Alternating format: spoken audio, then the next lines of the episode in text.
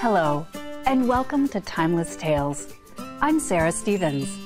Together, we'll continue looking at Aesop's Fables, a collection of stories gathered by a former slave named Aesop who lived over 2,600 years ago in ancient Greece. Today's story is The Hare with Many Friends. A hare is an animal related to a rabbit. Hares tend to be slightly larger than rabbits with longer ears. They also differ from rabbits in that hares make their nests above ground, whereas rabbits live in burrows below the ground.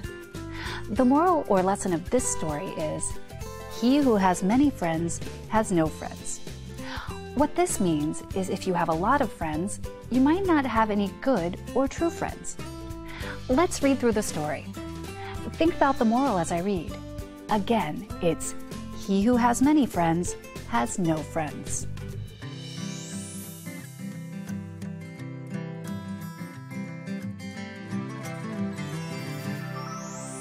A long time ago in the woods, there lived a hare.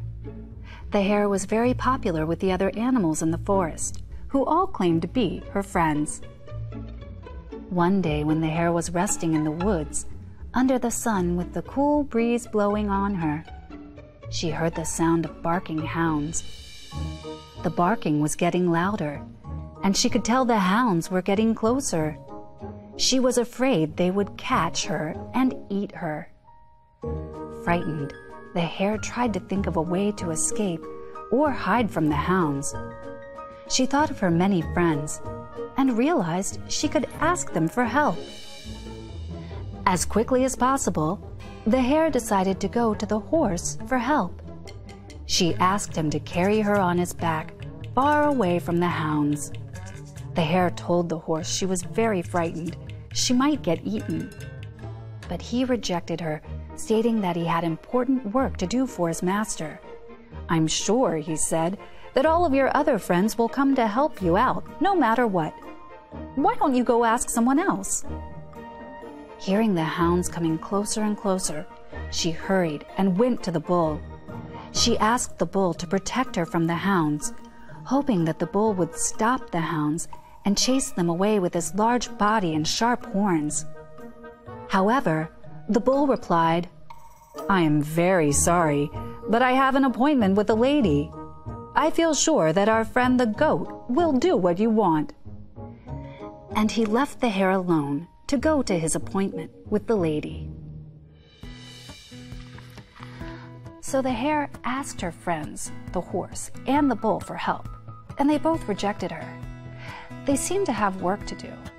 I understand that work is important, but the hare really needed help urgently. They aren't acting like friends should. Let's get back to the story. Becoming more and more frightened, the hare went to the goat. However, the goat feared that the hare might fall off and hurt herself if she rode on his back.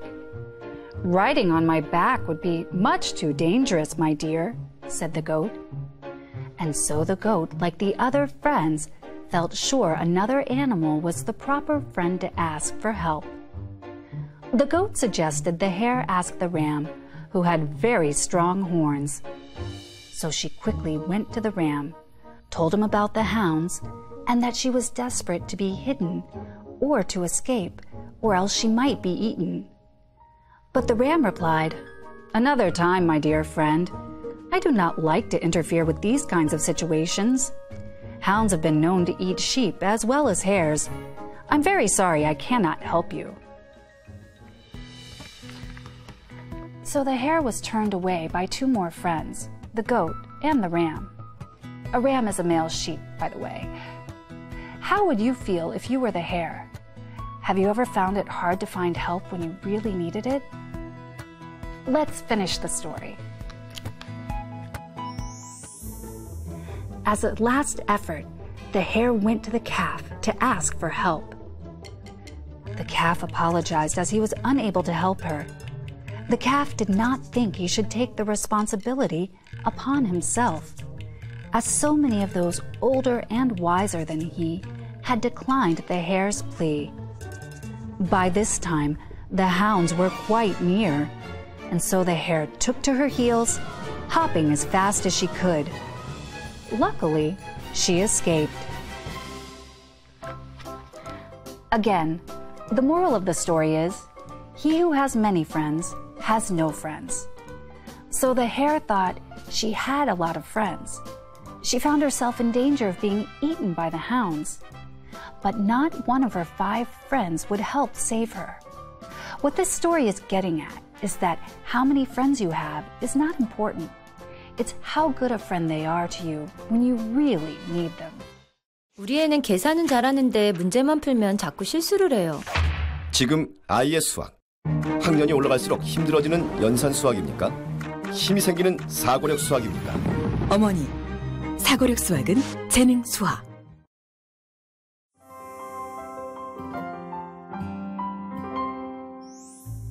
A long time ago in the woods, there lived a hare.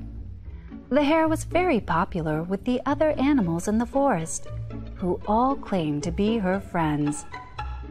One day, when the hare was resting in the woods, under the sun with the cool breeze blowing on her, she heard the sound of barking hounds.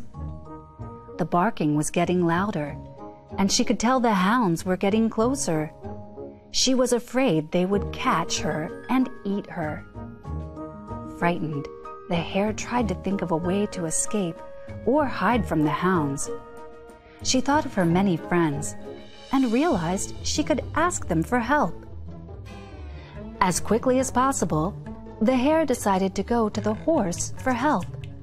She asked him to carry her on his back, far away from the hounds. The hare told the horse she was very frightened she might get eaten. But he rejected her, stating that he had important work to do for his master. I'm sure, he said, that all of your other friends will come to help you out, no matter what. Why don't you go ask someone else? Hearing the hounds coming closer and closer, she hurried and went to the bull. She asked the bull to protect her from the hounds, hoping that the bull would stop the hounds and chase them away with his large body and sharp horns. However, the bull replied, I am very sorry, but I have an appointment with a lady. I feel sure that our friend the goat will do what you want. And he left the hare alone to go to his appointment with the lady. Becoming more and more frightened, the hare went to the goat. However, the goat feared that the hare might fall off and hurt herself if she rode on his back. Riding on my back would be much too dangerous, my dear, said the goat. And so the goat, like the other friends, felt sure another animal was the proper friend to ask for help. The goat suggested the hare ask the ram, who had very strong horns. So she quickly went to the ram, told him about the hounds, and that she was desperate to be hidden or to escape, or else she might be eaten. But the ram replied, Another time, my dear friend. I do not like to interfere with these kinds of situations.